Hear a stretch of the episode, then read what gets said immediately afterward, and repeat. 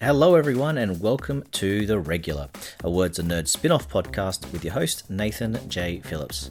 I'm a writer of speculative fiction, sometimes an editor, and always a fan of any book with a good story. Today I'm recording on Ngunnawal land, and I'd like to pay my respects to the Ngunnawal people and the elders past, present, and emerging. Now, this interview is a pretty special one for me because I get to interview Dr. Gillian Polack. Now, not only is Gillian an award winning author of fiction, she's also written a number of non fiction books, and she's a medievalist and an ethno historian as well. Uh, but more importantly to me, she's a good friend and she's been a fantastic mentor for some of my own writing and some of my own uh, world building and studies as well. Today, we discuss Gillian's latest book, Story Matrices. Now, this is a non fiction book that looks at culture as it shapes us and it shapes the stories that we write. Story Matrices looks at deliberate and unconscious cultural bias and cultural transmission as well. And essentially, what it comes down to is it's about identifying what we're writing, why we're writing it, and reshaping it to make sure it's saying what we need it to say in a respectful and meaningful manner. It's a bit more complex than that, but uh, before I go through too much of this, I think the easiest way to get into this would just be to welcome to the podcast Dr. Gillian Polack. Thank you for having me. It's a great delight to be here. Oh, it's it's you know absolutely absolute. Yeah. See, this is what I was saying before. Why I don't why I pre-record the intros because I just get tongue tied. Um, but uh, no, it's an absolute pleasure to have you. Um, we've we've spoken a fair bit before. Uh, you've been an absolute. Um, I don't. Uh, inspiration isn't quite the right word because you've actually not just provided the inspiration, but you've provided a lot of mentoring and support to my own writing and my own studies. So I very much appreciate that, and it's great to be able to give something back as well. But we're not here to talk about my writing and my studies and stuff. We're here to talk about your latest release, Story Matrices. Can you give us a quick uh, 30 second pitch, we'll be timing, on uh, what that's about?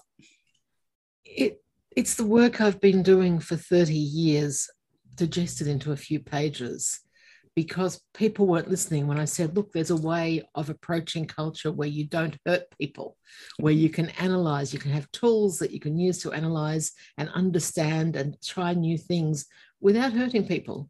And so I, I, I codified it all and wrote it down and gave examples. Yeah. And that's a really important point that I think that uh, Story Matrices touches on. I, I, will admit that I haven't quite finished it yet. I do try and finish books before uh, I do the interview, but this one it really is worth a a slower a slower read to digest what's in there, because as you said, it's all about making sure that you have as many tools as you can to write, but doing so in a respectful way that doesn't hurt people. And you know, it's uh, I'm not using this term lightly, but it's potentially revolutionary in some of the ideas that it comes across. But it comes from a different background. So my background is mm. initially I was a historiographer. So I was someone who looked at how historians wrote and so put historians in their time and place and said, what culture do they have for writing? What codes do they use? How much do what influence they have from the outside world? Where how do how does this change over time? How does the history we tell change over time? So that was that was my first specialization.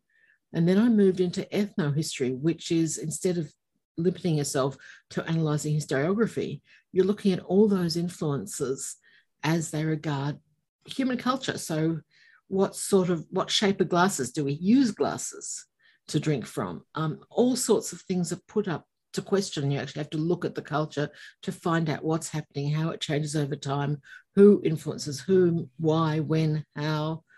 And what came out of that was a very different approach to novels to most people because I always put my own writing in this historical context. So that's why it's such a a different approach to most people when they talk about culture, because I don't talk about culture as free of time and place.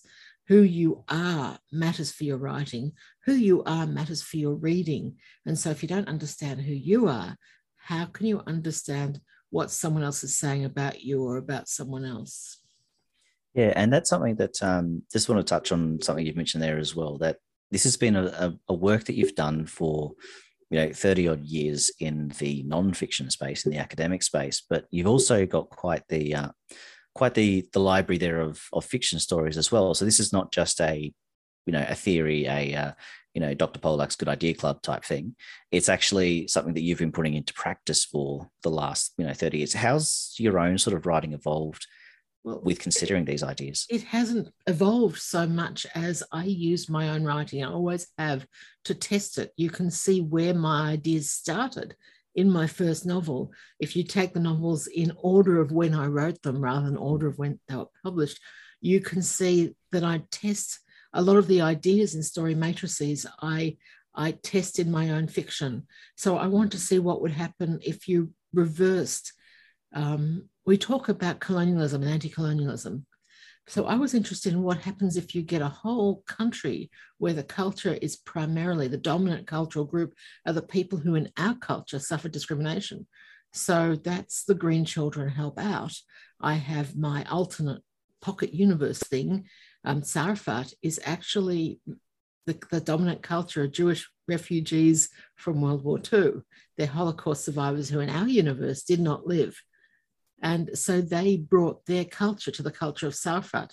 So the culture of Sarfat is Jewish, not Christian, mm. and causes a whole lot of problems for Christians who think they're the most important person in, in any environment, which is exactly what I feel as someone Jewish in Australia. I'm very seldom important.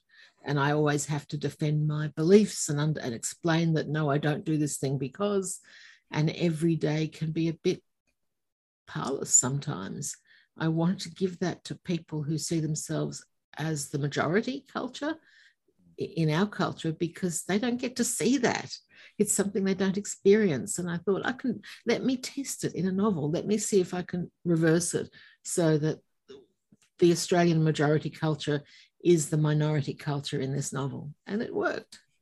And so I could put that approach in my book.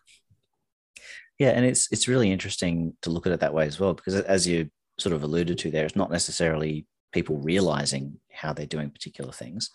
Uh, and I know that you, one of the things that one of the concepts that was brought up um, is cultural Lego. And it's sort of you've got those bricks that you know are there, you deliberately put there, and the bricks that are kind of assumed to be there, which once you recognize them, you can actually rearrange them in a way to shape a whole new story. Yeah. Did you want to talk us a little bit about that one? If I haven't just sorry no, um, it, raved a bit about it. I, I like it as a concept. It started with, as cultural Lego. I talked about it to Continuum in Melbourne, the science fiction convention, and then to Octocon in Ireland. And that's one of the reasons there's a book now because both groups I talked to said we need more, we need to read the whole theory. It isn't called cultural Lego anymore. So a guy called Ulrich invented the term cultural Lego, yeah. but there are problems with Lego, as, as in the, the, the, company, it's actually taking their copyright. So I can't, it, I have to call it cultural brickwork, which is yeah. only fair because, so, because it applies to any brickwork. Mm. It hmm. doesn't have to be, Lego is one set and one, or a set of concepts that you can bring together, but any type of brickwork will do. And so let's say that the Lego is fantasy novels mm. and that Meccano is science fiction novels. Mm. And there are similar structural things you can get, but there are other things that will be quite different because the bricks are different or that the framework is different because the, the mechanics are different underneath. And science fiction and fantasy are not actually polarized enough. Um, literature, literary novels, and genre novels. One would be Meccano, one would be Lego mm. in terms of differences. And so it helps us understand the, the relationships between different types of novels. So a lot of us write and read from gut feeling. I know this this kind of novel. I like this kind of novel, or I need to write this kind of novel. All the brickwork theory does is say we can explain this. Mm. You can know why you choose this and where you take from, and why you, you always have pink if you're writing a Barbara Cartland style novel. And it's not just because Barbara Cartland did pink in a really wondrous way, it's also because of the association of pink culturally in the 20th century, not in the 19th, with a certain type of femininity. It's saying that I'm writing soft novels that are only for women readers. Mm. So there are a lot of things we do that we think are instinctive, which actually draw on culture. And the brickwork theory helps us say, well, which bits am I doing intentionally? Which bits do I need to question? Which bits are drawing on stereotypes and hurting people? And is and if it's intentional, there are novelists who write stuff that to get people to react. Mm. That's a legitimate choice. But if you're doing it because you think this, let me deal with the novel I'm reading at the moment, I'm analyzing at the moment, the, the, the writer says publicly, I'm trying to combat anti Semitism, but mm. the choices she makes in the novel actually make it worse because they're reinforcing stereotypes by saying, by associating Jews with money, for example. Yeah. And, and it's not intentional on her part. It's just that she doesn't see what she's doing. She doesn't know the brickwork she's drawing on and she builds a beautiful edifice, but it's flawed because she hasn't made that choice consciously. Yeah, it's interesting because sometimes some of those, you know, it might not be the the major part of it, but those smaller details can really make the difference as to whether or not you know, um, it sort of hits the mark, so to speak.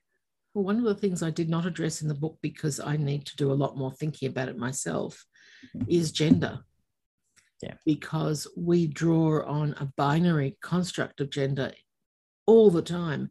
And the question is first of all, binary construct of gender culturally is not the only one. It's not universal.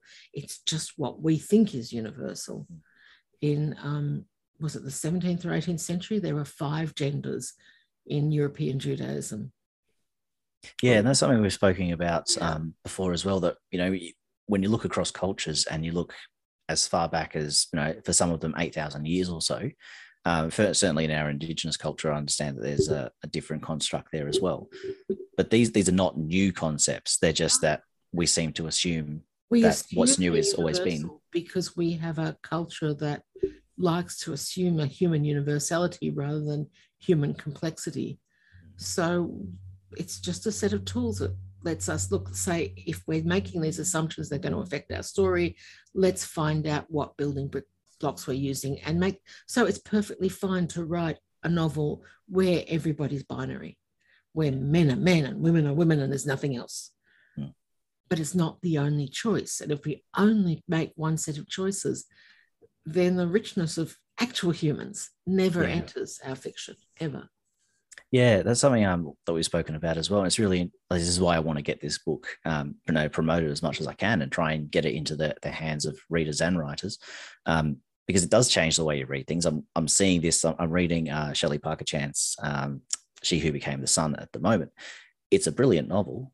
I started reading your novel, your book halfway through, and it really changed the way in which I appreciated how uh, how the author wrote it. And it was all I think it was all done in positive ways, but it also made me question why I was reacting in particular ways and why I was seeing things that were different to what I'd seen before. That doesn't mean it's different. It just means that perhaps I haven't paid attention to the same inspirations and the same places where Shelley's uh, got her stuff from. So if I've done my job, and maybe right, I should. Then before you started my book, you were reading f- with your mind saying, "This is this is the novel. It's complete. I don't have to question things." And but once you started qu- the questions you're asking said, what do I have that's culturally shared with the author? What assumptions is she making that I don't agree with? That's my theory anyway. And I don't know who's going to take that up. I don't know how people are going to take it up. That's to come. And I'm finding out as people read it.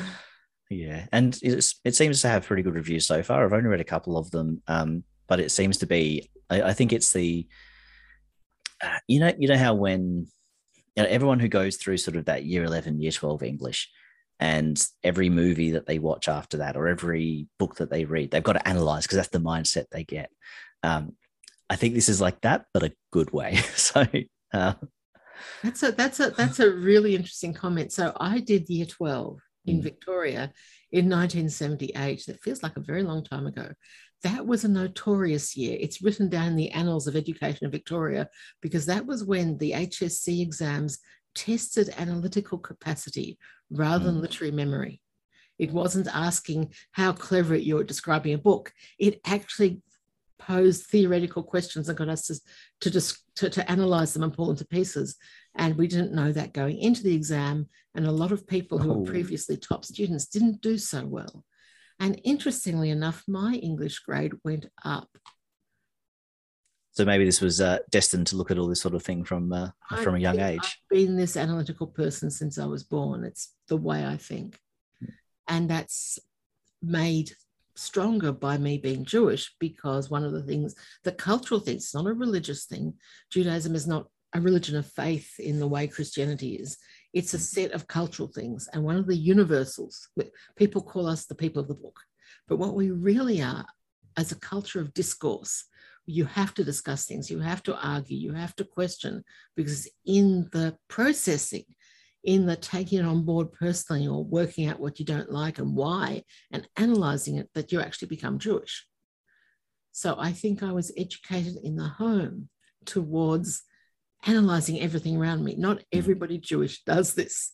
Yeah. But if I had that tendency, we're not promoting stereotypes after you know talking about story matrices. We're just yeah. talking about how Gillian reacted in that culture. But that's the thing. If I have this tendency by nature, and then my my tra- my cultural education made me worse, and then history as a discipline has this as its core. Hmm. Well, of course I do it triple, yeah, cubed, whatever because in spades because because you've got a personality who i am exacerbated by how i was educated and on the topic of, of that education i just want to point out here because i don't think it's mentioned um, in the profile but uh, i think you've you've got a, a, nickname around the place as Doctor Doctor because you've got the two PhDs. You're currently doing a third one. And I just want to ask about this because you know, being a nonfiction book and being something that is focused on stories and, and culture and that, how I just want to go back to how those those initial PhDs sort of worked into that. And first PhD was medieval, yep. but it was looking at narrative mm. as historical evidence for how people thought, not how they thought theoretically, but literally how they thought about one period of the past. Mm. So the time between King Arthur and Charlemagne was how I defined it for the thesis, even though King Arthur was largely hypothetical.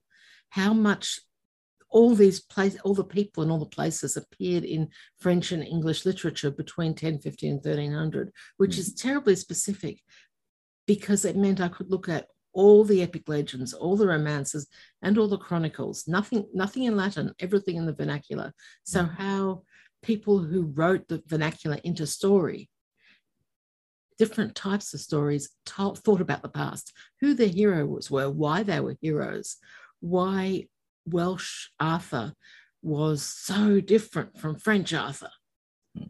And all this is pretty common in medieval studies these days. But in the 80s, it wasn't. I was, it was very new ground and I was very alone. And it was a very strange thing to do. My second doctorate, I wanted to do a literary novel about ghost trains hmm. because Victoria has a couple of ghost trains. And I thought that would be a very cool thing to explore my childhood and its ghosts through the metaphor of trains. But my favorite supervisor, the one I really want to supervise, says it has to be a science fiction novel. So I sent him a little joke. I said, Why don't I do a time travel novel for the Middle Ages? Thinking that's not going to happen because I'm already a medievalist. It wasn't about me learning the Middle Ages for the doctorate. It was about me talking about time travel and how history and and fiction interact. So was that Lang Dot Doc? Was that where that one that came from? Doc Doc. Yeah, so that was so, my thesis novel. Yeah, that, that's a, a great one. I'm just going to put a little you know plug in for it here. So for those who, who haven't read or aren't aware of it, it's basically a um, if I can get this right, it's the, the premise is a time machine that's you know used to go back and study very um, initially oh, what's the word? You using stealth so very much behind the scenes not interfering or anything just are there to observe and study what happens. And then uh, things happen interactions happen and um, doesn't quite uh, work out that way.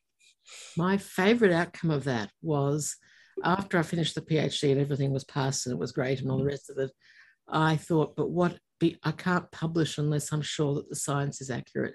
So I asked CSIRO if any, because I had a contact there way back then, um, was anybody interested in beta reading it? Mm. And I got comments from scientists back. Apparently, my hydrogeology was amazing. Makes sense. My mother was a geology teacher. Yep. But the behavior of scientists was the thing that got them. The thing that a lot of people reading it say, this feels wrong. Because they haven't hung around scientists. Said, right. Because it was a scientific expedition where the hmm. history mm. was secondary. And apparently, scientists tra- trapped in a cave together are likely to be behave the way mine did, yeah. which I love because um, I've got caught. So, so many people have said, but people would be good if they time traveled. They wouldn't do these things. Yeah, I, I have to admit my my cynicism sort of comes up a little bit more than uh, than assuming people will be good, but. Uh, that that's probably my own cultural brickwork coming out. But the cultural brickwork of scientists in science fiction novels is that they're the good people, they're the educated people, they're the ones with the special insights, the understanding of humans. But some scientists have all those things, and a lot don't. A lot specialize in their science and are the world experts in these things, not in human behavior, and certainly not in history. Um, so I took, I come from a science family, so I took the concept of scientists I knew rather than the concept of scientists from science fiction. And that's why I get the, the feedback of this wouldn't happen from science fiction readers because it doesn't happen in most science fiction novels. If you read Stephen Baxter, his science scientists are much nicer than mine. And and and um, Kim Stanley Robinson, his scientists are world experts in everything. Mine are not. Mine are world experts in the thing they're world experts in. And what else they're good at depends very much on who they are and where they come from. Yeah, and one of the one of the other interesting things is um, or that I found it in in sorry, is it Lang or Lang Long dot doc? In in actual in French, it's Long Doc. Excellent. I've been pronouncing it wrong this whole time. My apologies. I've only actually read it. so, um, but but there is, um, there is a regional French pronunciation where it's got the the, the broader A. So nothing's actually okay. wrong. It just means you come Excellent. from a place. Yeah, but the one of the things that I liked is the scientists were not just the you know you get the generic scientists a lot in um, in science fiction and you know, it's it's there. Uh, I say the scientist, and I know people can't see it, but in air quotes, and they just cover all of the sciences. And you don't really, you don't have as much of specialization and the differences between them. Whereas in in long, long doc, I'll get it right eventually. Um, it actually it did have the different behaviors of the different scientists, and they had their specialists, and they were very different people. They weren't just carbon copy, but doing physics instead of chemistry and that sort of thing the thing I was reacting to was not the specialization stuff. Actually, mm. it was Daniel Jackson. Ah, yeah. Stargate, because because I am actually the closest thing you'll get, one of the very many closest things you'll get mm. in the science fiction world to a Daniel Jackson because of my multiple doctorates. Yeah.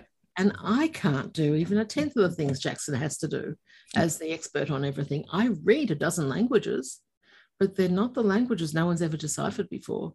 Mm. Their languages are related to other languages I've learned. Yeah, I'm just trying to think of who it is. There's a um, uh, a weapons um, expert that uh, or stage fighting expert that uh, does a bunch of YouTube stuff, and in one of one of her rants, for lack of a better term, she talks about um, Bruce Banner having mm. nine doctorates. Yeah. And it was like, what are you doing with your life? that you have to do nine doctorates. Surely that you should be getting some job, you know, something else. There should be something else you can do other than sitting there and getting nine doctorates. And, and even my even my doctorate I'm doing now, I'm largely doing it because I've got a scholarship and a scholarship for a doctorate is a is a lot more than you'd make as a fiction writer in the same time and under COVID. And and I felt very guilty doing it because I thought I'm depriving someone else of that money. But given COVID and given the university cutbacks and everything, I'm actually not. And that's so I'm very ambivalent about my third. It's giving me pure research time, which is wonderful, and with with supervision by two amazing, amazing scholars, which means I'm growing. But it's not the big skills acquisition my first doctorate was. So my, I joke that with for my first doctorate, I had to learn nine languages. For my second, I already had five, and for the third, I only need one but actually it's worked out too because some stuff comes up in other languages occasionally. But yeah, it's it's not diminishing returns, but doctorates. Each doctorate you get has a diminishing amount of return on your life. You're not. No, yeah. You're not going to get university jobs with nine doctorates. No. You, you're not going to learn the basic skills that you learn from a doctorate in different disciplines, you learn different skills, but you don't need to prove yourself in other disciplines beyond a certain point. One of the reasons I did my second doctorate, the big reason, was because I wanted to get back into academia. And I was told my first doctorate would not get me a writing job.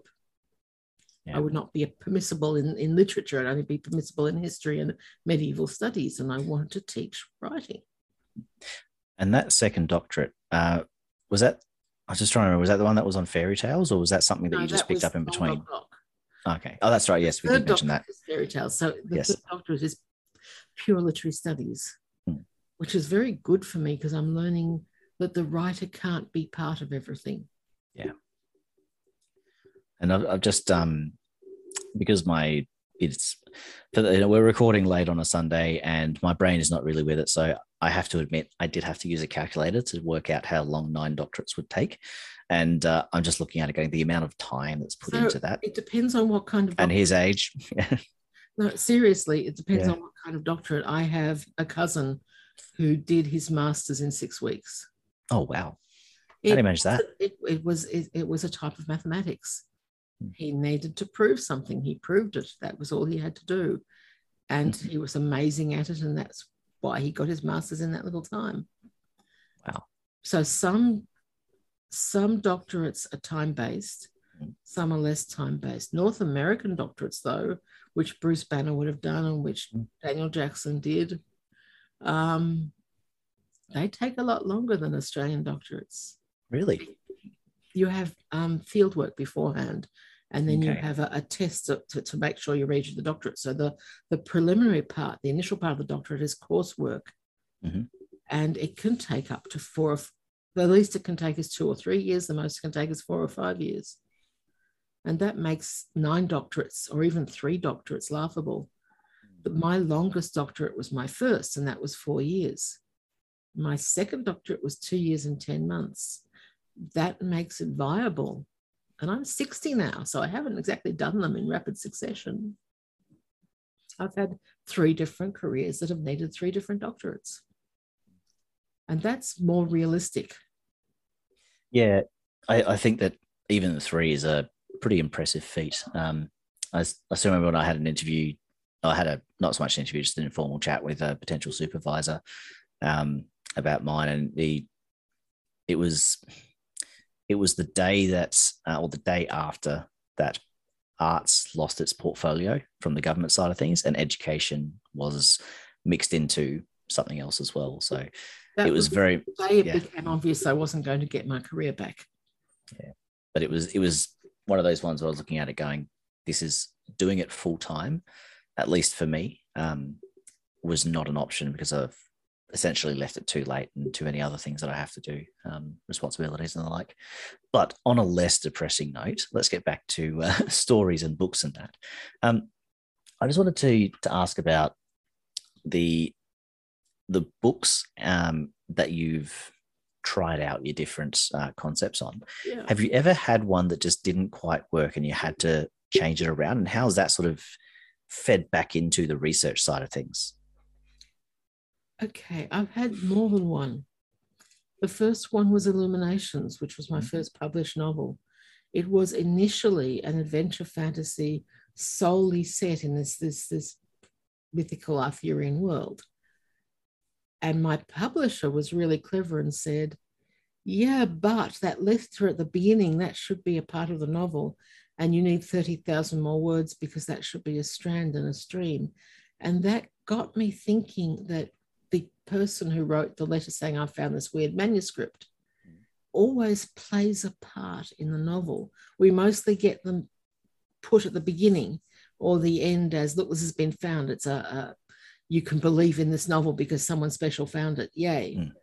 But the truth is, um, we're readers and we interact with fiction all the time. So when you have someone who makes a statement at the beginning of a novel they're going to think about things and life is going to continue throughout. And that's what got me thinking about we're never apart from our reading, we're never apart from our writing, but we like to think we are a lot, a lot of the time. And so that first novel is what got me started on this whole trail of we're not seeing our fiction in the best possible light for understanding what we do. Yeah. And for interpreting what other people do. So criticism isn't isn't fully grounded. And I wanted to see why. And so, yeah, that was, I think, the biggest. And then I, the other one that changed things was in 2000, April the 5th, 2016, I had a quadruple bypass. Ooh.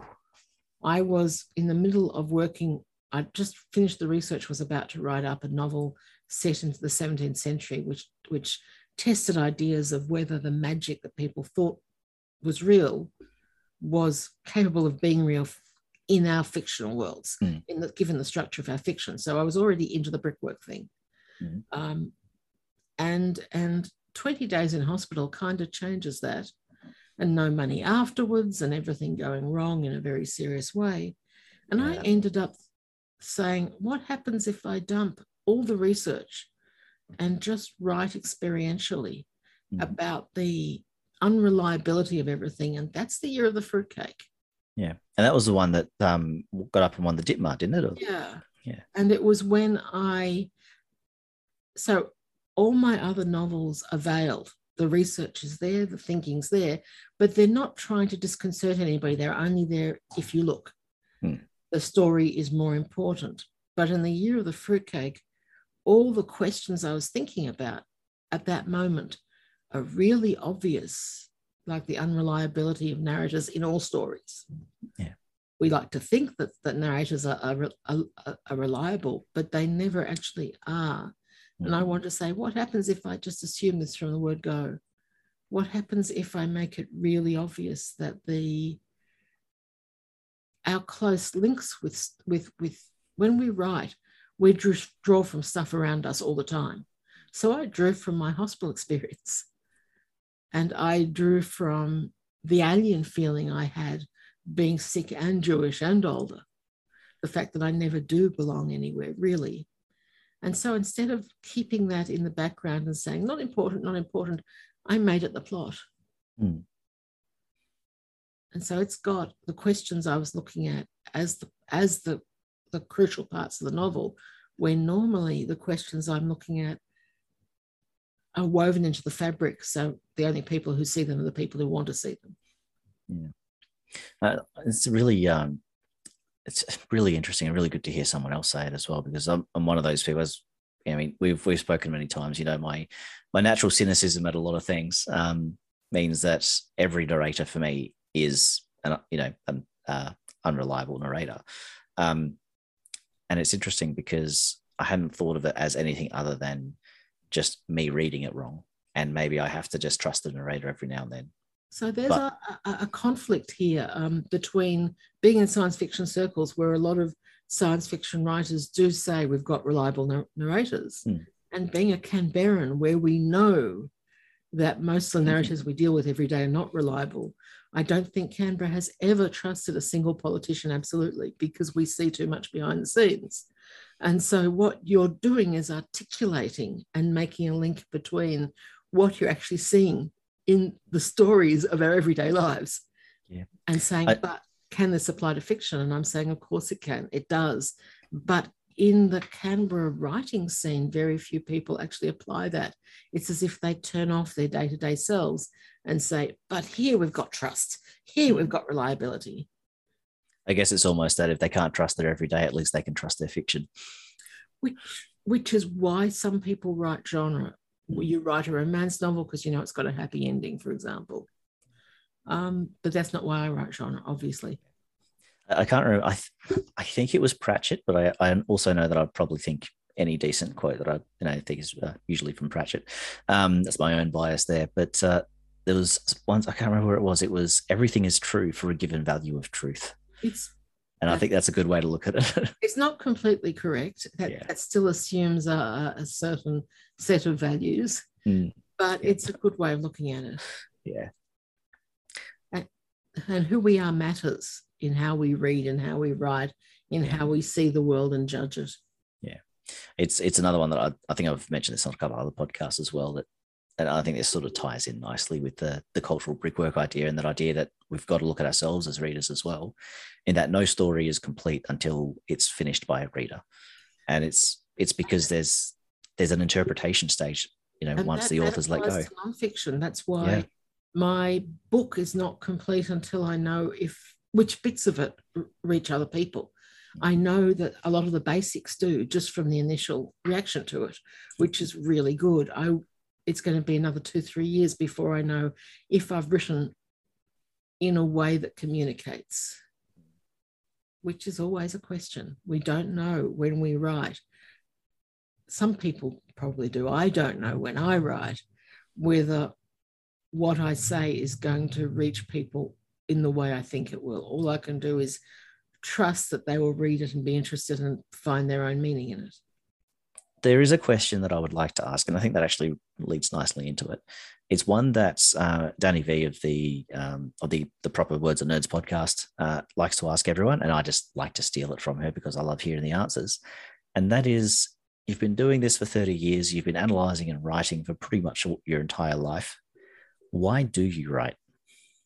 I, it's funny, I do a lot of public speaking and I seem to be a good communicator, but I'm often left out of things. I'm not good at communicating my need to be part of things. And I get emotional reactions to that. Some of it's because I'm Jewish, some of it's because I'm ill, some of it's because I'm female, all sorts of possible reasons. Some of it is because I'm just not good at making my needs known. And that means I have this deep, deep need to communicate. And writing works for me. It meets that emotional need to communicate. And, to, and I've needed to tell stories ever since I was little, whether people listened or not. I need to tell the stories. My top favorite book when I was six was The Little Princess, Frances Hodgson Burnett, because Sarah the main character told stories to people and they had to listen. They loved listening. And she's been my, and my middle name is Sarah. So when I was six, I said, look, look, she's me. Nice.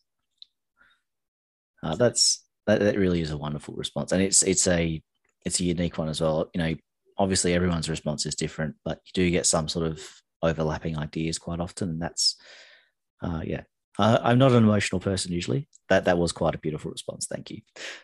Was well communicated. And now I'll stop embarrassing myself by uh, tripping over my tongue there.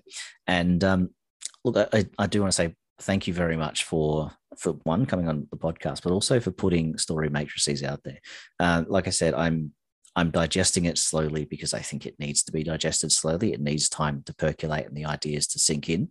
Um, but it's already changing the way that I'm reading things when I finally get some words on the page again, which has been a while, um, it'll definitely change the way I write things.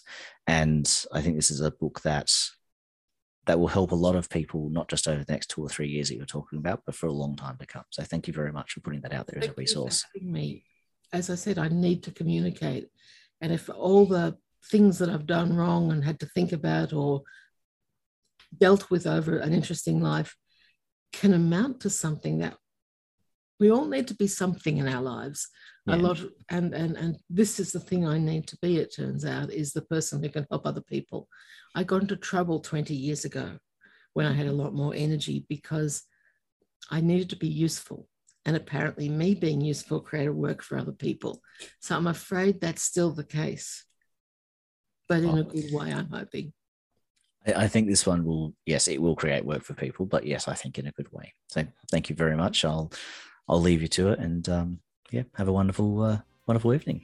Thank you. And thank you so much for having me. It's, no worries. That's a very interesting question. And thank you, dear listener, for tuning into this episode of The Regular. You can find more episodes of The Regular, as well as the primary Words and Nerds podcast at uh, wordsandnerds.com, along with a plethora of other fantastic uh, spin offs you can also find specifically the regular at nathanjphillipswrites.com and you can find Gillian Polack at gillianpolack.com. That is G I L L I A N P O L A C K.com. And aside from that, thank you very much for sticking around if you're still here for this long, and I will catch you all next month. Bye.